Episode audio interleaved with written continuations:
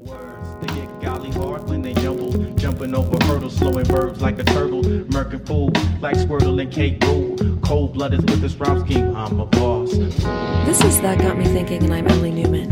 This week, I've been thinking about likability and the power of narrative. I've been thinking about being in the public eye and whether teaching someone to be more authentic is an oxymoron, and for that matter, whether being contradictory or acting like a moron can ultimately be more likable.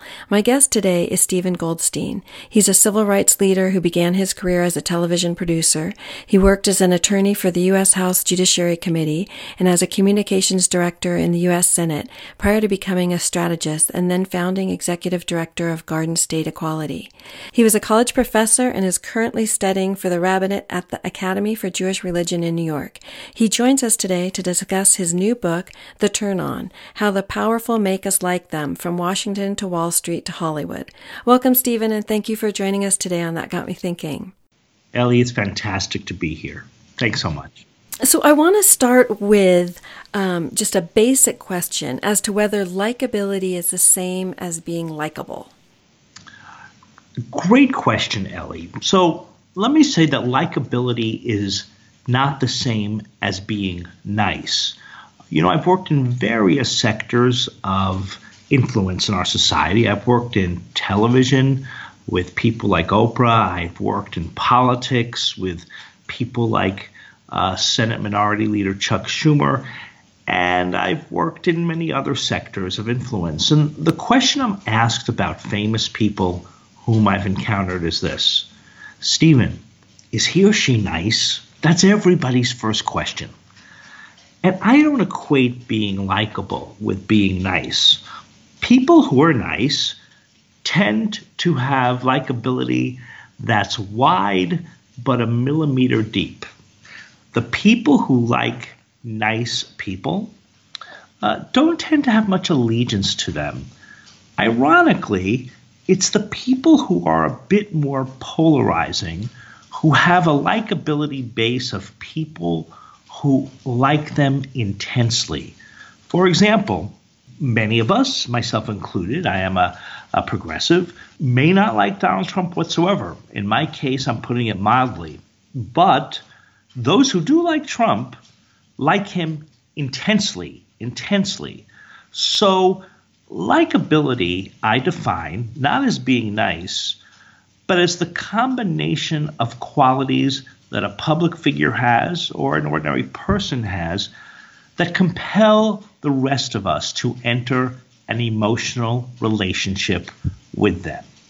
You know, Ellie, even Donald Trump's supporters wouldn't call him nice. He has a, a staunch fan base um, among very right wing Republican voters, but even they would say, well, we don't like him because he's a nice guy. We like him maybe precisely because of the opposite reason. But clearly, to his base, and clearly, as other public figures have in their likability bases, Trump presents some sort of combination of qualities that compels his supporters to enter an emotional relationship with him. And that's how I define likability. Well, it's interesting because uh, as you're speaking, I'm thinking as a culture, we don't even value nice. So it's interesting to me just the idea that that's the first thing that people ask about, whether someone's nice, because in reality, it's not really a quality that is actually held very high. You know, a lot of times people will, will equate it with weakness, um, or, or with something that isn't, isn't as attractive. Um, even in the exactly. dating field, you know, you say, oh, the guy's really nice or the woman's really nice. It's like, oh, that means boring. That means weak. You know, that means these exactly qualities I'm not interested in. Exactly. Being uh, described as nice means that you're described as tofu without any seasoning added yet. You could be anything, but you're inoffensive most of all. But guess what? Many of us are not attracted to inoffensive. That's how reality television has succeeded. Listen, there are strong characters in reality television. That's what the producers try to shape. And there's always a bad character. Unfortunately, a lot of times it's sexist or racist, so they make somebody like Omarosa a bad character. But people are attracted to her in the same way that people are attracted on a highway to gawking at a car wreck. They find that attractive and bizarrely likable in the moment, uh, unless they get too much of it and the traffic jam keeps them for miles. But you know, when they gawk, their likability sensors or at full staff, so it's not nice. So I want to talk a little bit about your career because as I read the book jacket when I first got the book, I was like, oh, I don't want to interview this guy. He's making me feel terrible about myself. He's just so like had had the most envious career, and and um, you you were so successful in so many areas and worked in in so many exciting fields um, and accomplished so much. And I, I'm wondering, was that a planned trajectory? And um, so maybe we'll start there, and then we can talk about about kind of the beginnings of this book and and how working for the Senate hearings, booking Senate hearings, and then Oprah kind of was was the start. But but first off, um, did you were you a man with a plan? No, and you know, um, I've been a professor uh, of law, and I've been a professor to undergraduates as well. And I think I have always followed the advice that I give them in terms of a career. Don't be so burdened with a plan. If you go for the next most interesting job, you're going to be happy. Look at what's the next most interesting job. Say, would I love this every single day from nine to seven or whatever your hours might be? And if so, take the job if it's offered. So, no, I didn't set about going to uh, various different professions, and they've been different uh, as a as a plan. However, as a kid, when my parents asked me what I wanted to be, I had many different answers all within a minute, I said, uh, you know, I want to be in politics. I'd like to run a political campaign. I'd love to do um, civil rights. I'd love to be a television producer. I'd love to be a lawyer. I'd love to teach. And it went on and on and on. I believe at some point I said I'd love to write a book. And it's wound up that I've done all those things. And it must have sounded preposterous to my folks. It's sort of like a, a little kid saying, I want to be an astronaut and land on the moon, and nothing less will make me happy. But as a little kid, I wanted to do all those things that I mentioned, and I have done all those things. And I, I it's been the most blessed life. and I use that adjective decidedly because now I'm in rabbinical school, and I, and I do thank my blessings for this. But I'm probably the least frustrated person you'll ever talk to.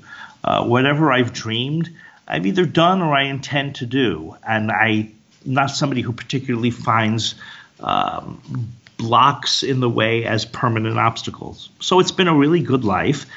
But I think that uh, what ties everything together is making an impact on this world. I never really cared about being rich. I don't know that I ever cared about being comfortable. I cared about making a difference in the world. So although I've done all these professions, in television, my motive as a TV producer was to make a difference in the world. As a staffer in the U.S. House and Senate, my motivation was to make a difference in the world. When I was a producer for Oprah, I wanted to make a difference in the world. And I can go through all the jobs, and that was my motivation. And it's not like I'm the Jewish Mother Teresa who wears a yarmulke. These things make me really happy. I mean, it's not just to help other people, but listen, creating social change and moving the world forward, that's what floats my boat. So um, I've gotten to do that, and it's from many angles, and it's been a blessing. So on two fronts. One, you've got chutzpah. Um, we'll, we'll determine as we go if you're likable and if that was a factor in your success. Um, but as I read your book and also as I'm listening to you talk, I think the elements that are the ones that are sort of the purpose of life, right? For self-expansion and creativity and exploration and enjoyment. Like I'm hearing all of those, um, coming out in your, in your approach to your work. Um, I also have to just note, I was laughing in your book when you were talking about being a staffer and making making laws because I think, okay, anyone who's not a lawyer may not realize that, yes, it is the staffers who make the laws. It's Everyone true. else is asleep when it's four in the morning and the staffers are all there writing, writing what actually becomes the law. So you must have, you must know some staffers or have been one yourself, but I appreciate that so much. So let's talk about the combination, um, of being a staffer and booking the Senate hearings and then being a booker for Oprah? Because it's you mentioned in the book that there was such a, a tight, um, synchronicity to the, to both of those as far as what you were doing and that that led actually um, the beginning it didn't happen for many years but led to the, the this book. So so what did that look like Exactly. So uh, I was working in the early 90s as a lawyer on the House Judiciary Committee for then Congressman Chuck Schumer, uh, now the Senate Democratic leader. And uh, I had several responsibilities. One was writing legislation, and uh, I focused actually mostly on women's rights legislation, one of the, the few men to do that. And uh, I focused on violence against women and on, a, on women's reproductive health, and um, helped to write uh, the Freedom of Access to Clinic Entrances Act. That's still the only uh, standalone uh, pro choice federal law ever enacted. Um, so if you like my politics, you'll like those things that I did. And if you don't like my politics, what could I say? The next question my, is Will we like you because of that? So that's yet to be determined. I, you know, I know. It's, it's so true. So that was part of my responsibility. The other part of my responsibility was booking uh, witnesses for uh, subcommittee hearings. And I began to notice the qualities by which certain witnesses were likable, appealing to um, members of Congress who were on subcom- the subcommittee. And I would start noticing the same traits over and over again. And it was important that members of Congress like the witnesses because they, the witnesses, are who would persuade the members of Congress to vote a certain way many, many times. So a lot was at stake. Legislation was at stake. It wasn't just about putting on a show. But listen, I also know that members of Congress, they're an audience like the rest of us, and they want a show. They don't want to be bored to death. Uh, I knew from being a congressional staffer that the number one reason that members of Congress cancel going to meetings themselves and instead send a staffer and tell their staffer, tell them I've got an urgent meeting, is the members of Congress don't want to be bored. Truly, uh, I, I, can't tell you how many uh, con- uh, meetings I've been into where I'm asked, oh, is this meeting going to bore me to tears? Just you go instead. And that's not just political meetings, but any meetings. And I think any of us can relate to, that. And if we do have staff, we probably do send staff to meetings that we'd be bored at. So I knew I had to put on some sort of show. Um, and so I would start booking witnesses uh, that had the character traits that I began to see in witnesses that kept the attention of members of Congress, that persuaded members of Congress. And of course, the number one trait of likability that I noticed was the witnesses had to be captivating, the opposite of boring. And I'll get to a minute about what all the eight traits were, but at Congress, my long list was about 25 to 30 likability traits that I would actually write down and take notes. And I have notes that are, oh, about uh, nearly 30 years old right now. Okay, so that was a job in Congress. I loved it. Loved the job. But there was one little problem. The elections of 1994 were coming up, and every poll showed that the Republicans would take over the U.S. House and that Newt Gingrich would become Speaker. And that meant that I, as a Democratic committee staffer, would, would lose my job. It had nothing to do with me or my performance, but um, when one party takes over the takes over a House of Congress from the other party, all the committee staffers are replaced, and that meant I would have been out for a jo- out of a job. And my my political antenna were pretty good. Um, Newt Gingrich and the Republicans did wind up winning. I would have been out for a job, so I started looking for jobs early. Now, I had already worked in TV previously in my career, so I applied to lots of places, including, well, a very famous talk show. And uh, turns out that I got the job pretty quickly. So on a Friday, I ended work for the U.S. House of Representatives. And two days later, on a Sunday, I was flown out to Oprah Winfrey's farm, her then farm in Indiana, and I met her, my new boss. So, in the space of 48 hours, I went from being a lawyer on the U.S. House Judiciary Committee to being a producer on the Oprah Winfrey Show, which is one of the strangest uh, transitions, or so you might think. I mean, most people would think that's as strange as Clark Kent becoming Superman or vice versa. It's quite a transformation. But again, maybe it wasn't because uh, an Oprah producer is responsible, as you said, for booking guests. And I began to take notes when I was at Oprah pretty quickly on what kind of guests were appealing, what character traits were most appealing. And it mattered at Oprah because it mattered for ratings. Uh, look, she did amazing TV and she wanted to make a difference in the world, but there's not a public figure in television that doesn't care about ratings. And every day you would get the ratings from the night before and get called into Oprah's office and she would read you the ratings. And listen your job if if it wasn't on the line it was a critical juncture in your job. And so i wanted to book guests who were the most appealing. And it turned out that my list of about 25 to 30 traits that i began to take note of as far as guests were concerned were the same or pretty much the same 25 to 30 traits that made witnesses in Congress appealing, likable. And I narrowed them down to eight traits. In my book, I have eight major traits, but three subtraits per each. So some of those original 25 to 30 traits survived as subtraits, but I, I narrowed those traits down to eight traits.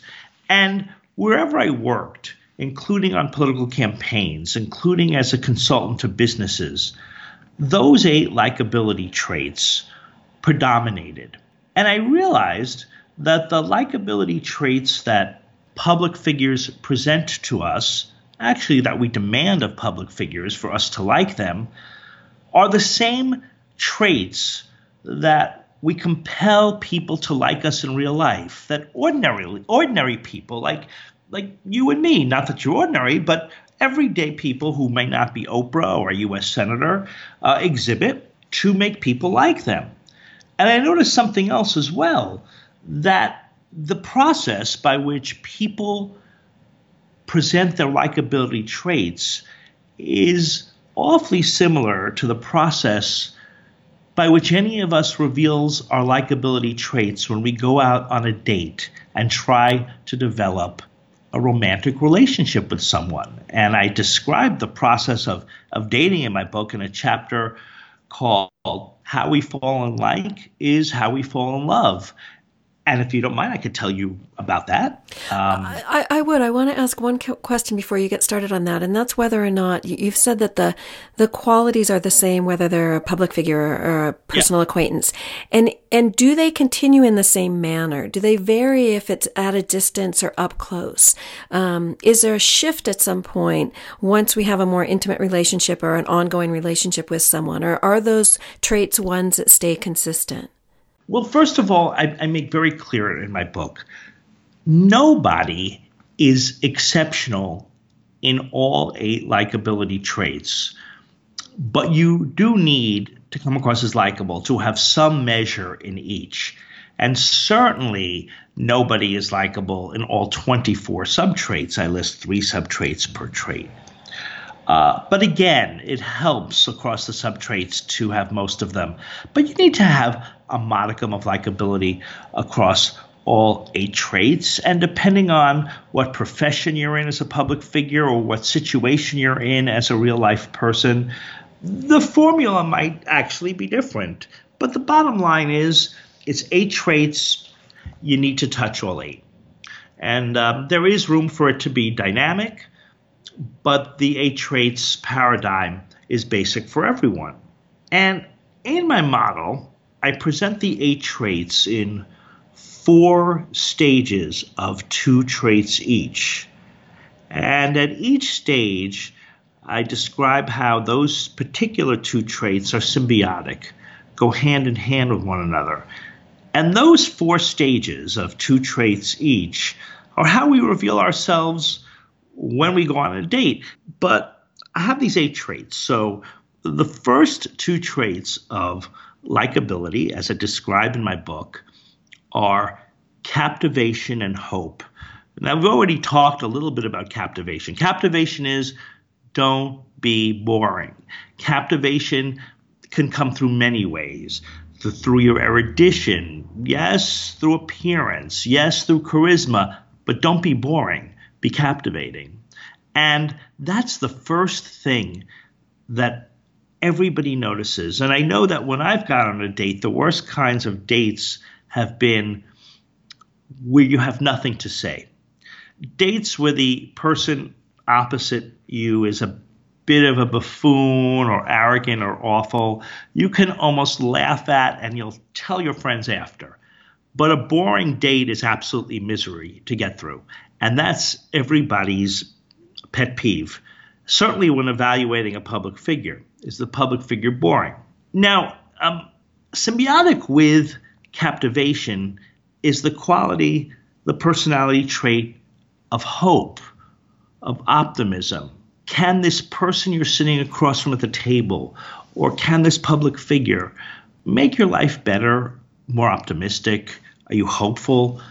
The person can add something to your life.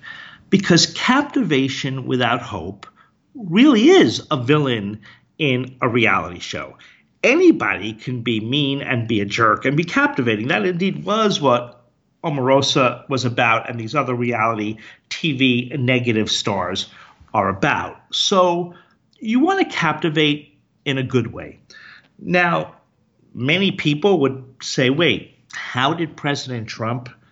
Surely he captivated, but how in 2016 did he captivate in a positive way? Listen to his supporters, he did. He was their voice, he gave them hope. So I try very hard in this book to um, be fair. I mean, people do know my politics as a progressive, but where somebody might not be a political progressive but is likable, I do say so and point it out. So, Ellie, after stage one, you've proven to somebody that, that you're captivating and hopeful. Stage two very is the most complicated stage because stage two is authenticity and relatability. And so let's say you go out on your first date, you find the person captivating and hopeful. In stage two, you ask, or date two, as it were, wait, is the person I met the first time for real? Is what I saw authentic? And then you ask, along with authenticity, is the person I met last time relatable? Uh, can I relate to him or her? Can he or she relate to me? Now, the problem with stage two is, as you mentioned in your introduction, authenticity is the most challenging trait when it comes to a public figure being in the public eye. Because unlike the seven other traits, it is impossible for a public figure to be authentic in the public eye. It doesn't happen and it can't happen. Why? part of it is what we as an audience demand, what we as the American public or any other public demands. We don't want authenticity in a public figure. Do you know why?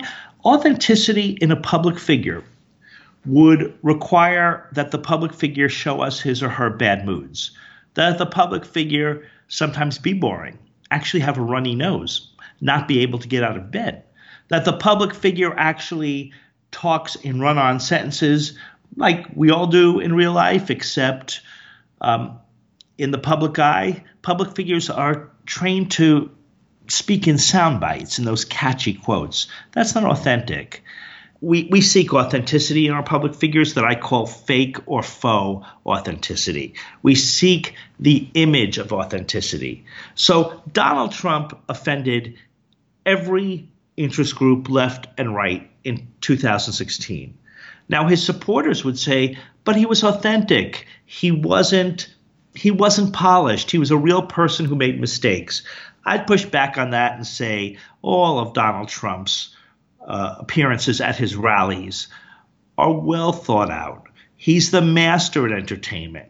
None of that was off the cuff. He absolutely thinks about it. He thinks when he calls somebody a stupid name or a stupid nickname, he's not doing that off the cuff. He's thought about it. He even says he's thought about it. So you have authenticity and relatability. Then you get to stage three, which involves the traits of protectiveness and reliability. Um, and typically that involves asking yourself if your interest in romance is starting to build, will this person be there for me? That's protectiveness. Will this person protect me when times get rough? Protect me emotionally, not not even physically, but emotionally. And will the per- person do so on a consistent basis? That's reliability.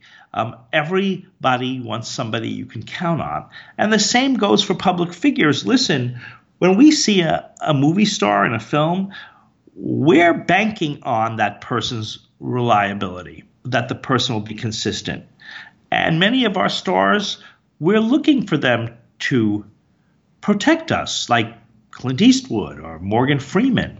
And finally, the last set of traits is what I call the conscience traits of compassion and perceptiveness. By the end of the first three stages, we've likely sealed the deal. We're in love with the person at the other end who has shown us his or her traits, or we certainly like that public figure. And we want to know by stage four does the person, have a conscience? Is the person compassionate in how he or she treats others? As the person perceptive as to other people's needs because nobody really wants to date a scoundrel. So I call it the stage four, the how do you treat servers at a restaurant stage. And that usually involves compassion, perceptiveness. And then once you have those four stages and eight traits, you're in love with your date or you're in like with your public figure. So, so with that, let's talk a little bit about the the dance that then ensues, um, as far as the individual interacting with those eight traits. Because mm-hmm. as you speak about Trump, um, certainly to his base, he is extremely likable, and he is also extremely vile to the other half of the population that yes. does not um, find find his behavior likable. And it makes me think of Jung and and his theories about um, whether or not we like someone or dislike them is is largely a reflection on ourselves and and what they are reflecting back to us qualities that we accept in ourselves or the dark self that we reject. How does that play into the theory of the the traits of likability? Well it's interesting ellie that you mentioned that because what you mentioned is a form of projection. And donald trump often projects qualities on to others, unlikable traits that really reflect himself more than the other person. Like, uh, for example, the other day, uh, Donald Trump said Pete Buttigieg, the uh, young Democrat running for uh, president, that Pete Buttigieg found religion like two minutes ago, or, or however Trump put it. Now, Pete Buttigieg is genuinely a man of faith. And it's Donald Trump who five minutes ago, figuratively, but of course, uh, we're talking about 2016, discovered religion when he realized his evangelical base was important to him. So, sure, um, the likability we seek in others is the likability um, we see in ourselves. I would agree with that premise. And do the elements vary with generational shift? Are the qualities that um, the eight qualities that are likable now are they, are they the same that they were um, for other generations, or does that shift along with the culture, or do they remain stable? Well, they remain stable except for the first trait, which is captivation. And it is much harder today for a public figure to captivate when everybody is used to social media and 280 characters and 500 cable and streaming video options at least, and people are ready to press the remote quickly. So the threshold for interesting, for being interesting, is much higher, much higher than it has ever been. And does the type of media influence the the qualities as well? I'm, I'm thinking about what not only the mode of communicating those qualities, but that it, but whether or not the mode actually influences the qualities themselves. It's true. That's why Twitter is so mean. Um, because the average person spends maybe a half a second on Twitter. And those who tweet, who include me and everybody else, know that. And you've got to stand out. So it makes one less nice. And it makes one perhaps less classically likable. All those nice, warm, and fuzzy traits, because you've got to stick out of social media immediately, immediately. And social media, particularly Twitter, presents this odd reward. The more, frankly, the more abrasive you are in tweeting, the more of a response you'll get. And that's how President Trump has mastered his likability, albeit his negative likability, by mastering the art of the mean tweet. And for all of us who think he's being mean, remember his base thinks he's being courageous. They certainly think he's being captivating. Truth be told, Trump is captivating all of us. And he does that by being outrageous in his tweets, by being captivating. Um, I would submit that he's less captivating than before because he's worn the audience out. And the media is more than happy to give him all the playtime that he's interested in having. I think they're responsible at a, a large yes. part. Um, yes. Just to the fact of, uh, you know, the basic elements of advertising. We, we, we were, we've spent a great deal of, of our conversation today talking about him. We've given him more playtime. Um, let's talk a bit about uh, the educational camp um, and camps where people can go, and you've taken clients to become um, learn to become more likable. Indeed. So there is a nerve center in the United States of America that helps to create likability, believe it or not. And there's a company called Magid, uh, M A G I D, that began as a news coach, a coach of on air talent, such as anchors and reporters. And Magid would do really good qualitative and quantitative research of various media markets. And then, based on that research, advise on air talent how to become more likable on air. And so I had always known of them as a TV producer, and, and everybody in TV knows who Magid is. They're called in the industry the news doctor. They come in, especially to local stations, they analyze the on air talent, and they tell news directors, here's how you can fix your broadcasts and your on air talent. So I knew they did that. But over the years, this company, Magid, expanded to do likability coaching of many people in all walk, walks of life, in the corporate world, in the political world. So I took a political candidate there. His name was John Corzine, and I was a co campaign manager of his 2000 U.S. Senate campaign. And uh, I took him to Magid's headquarters in Marion, Iowa because I didn't think I thought John was very likable, but I didn't think it came across in public appearances. Frankly, I thought he was a bit flat and boring. Unlike in public appearances, unlike the way he was one on one, where I thought he was compelling, especially because he was so smart.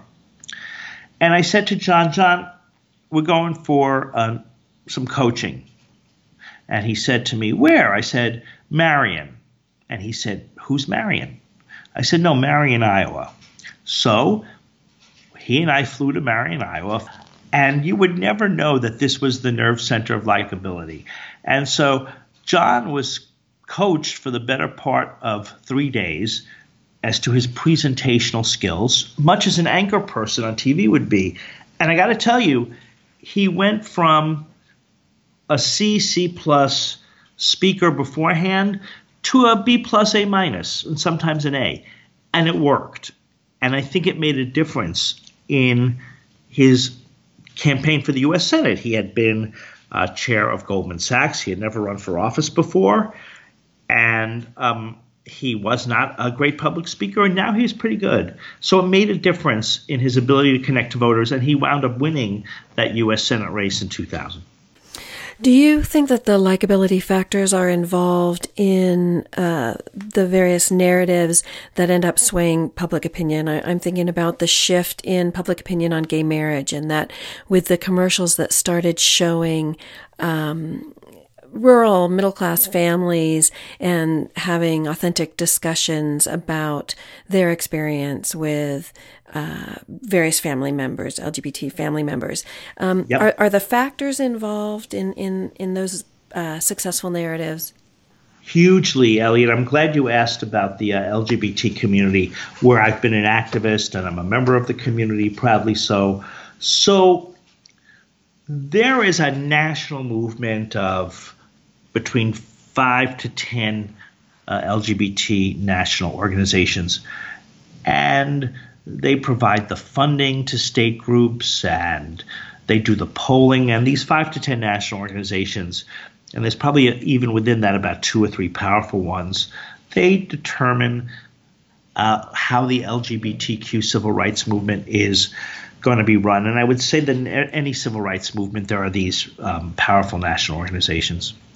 And until 2008, the argument that those national organizations put forth and that, that which they pressured uh, the state organizations to put forth was a matter of counting civil rights. It used to be said before 2008 that same sex couples denied the rights of marriage. Uh, are, are denied 1,138 rights of marriage. 1138 became a mantra. And then it became 1162 when somebody recounted. So then we adopted the number 1,162 rights that opposite sex couples have who are married, that same sex couples can't have. And then Proposition 8 in California emerged. And that was when California voters narrowly uh, overturned the decision of the California Supreme Court to allow marriage equality. And it's a different world today. They, that, a referendum like that uh, would easily pass California, of course. And after that loss in 2008, which surprised everyone, the national marriage equality movement really began to take stock and changed its messaging. And instead of talking about the 1,162 rights of marriage, uh, we talked about love, fidelity, emotion, the same qualities of love that LGBTQ people have that anybody has. And we began to present same sex couples who had likability traits. And I know in New Jersey, when we sued for marriage equality and eventually won, we cast about for plaintiff couples in that case who had the likability traits that I mention in my book. So that's how deep these likability traits go. I mean, they are actually vital to social change. So maybe just our, our final question could focus on the, the opposite qualities, the qualities that repel us and, and repulse us. Um, I'm wondering if your next book may may focus on this. You could call it the you know turn off instead of turn on. Yes. Um, and and I'm just wondering if they are uh, you know the opposite qualities um, from the ones that turn us on, or if they're distinctive. Well, let me say this about the turn off qualities I have a chapter in my book where I talk about likability double standards that women, African Americans, and LGBTQ people in public life and in, in everyday life too face double standards of likability that the rest of society applies different standards. Now, here's what I mean. Let's take, for example, women. Women's likability is always discussed in ways that men's likability is rarely discussed. Was Hillary likable enough? Is Elizabeth Warren likable enough? Was Kamala Harris likable enough? Is Amy Klobuchar likable enough? And it's a double standard in itself to talk about how likable women are and to examine their personalities in ways that society doesn't put men through. So people have their biases in what turns them on and what turns them off.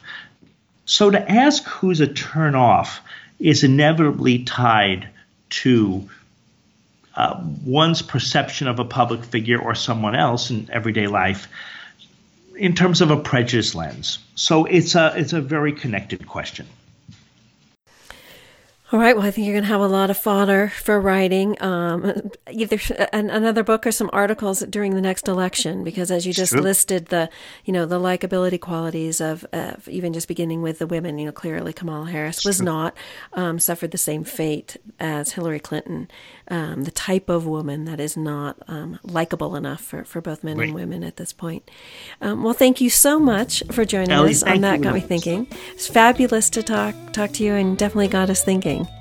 Thank you, Ellie. Okay. I appreciate it okay. so much. Okay, great. Well, thank you so much, Stephen. Bye bye. Okay, bye bye.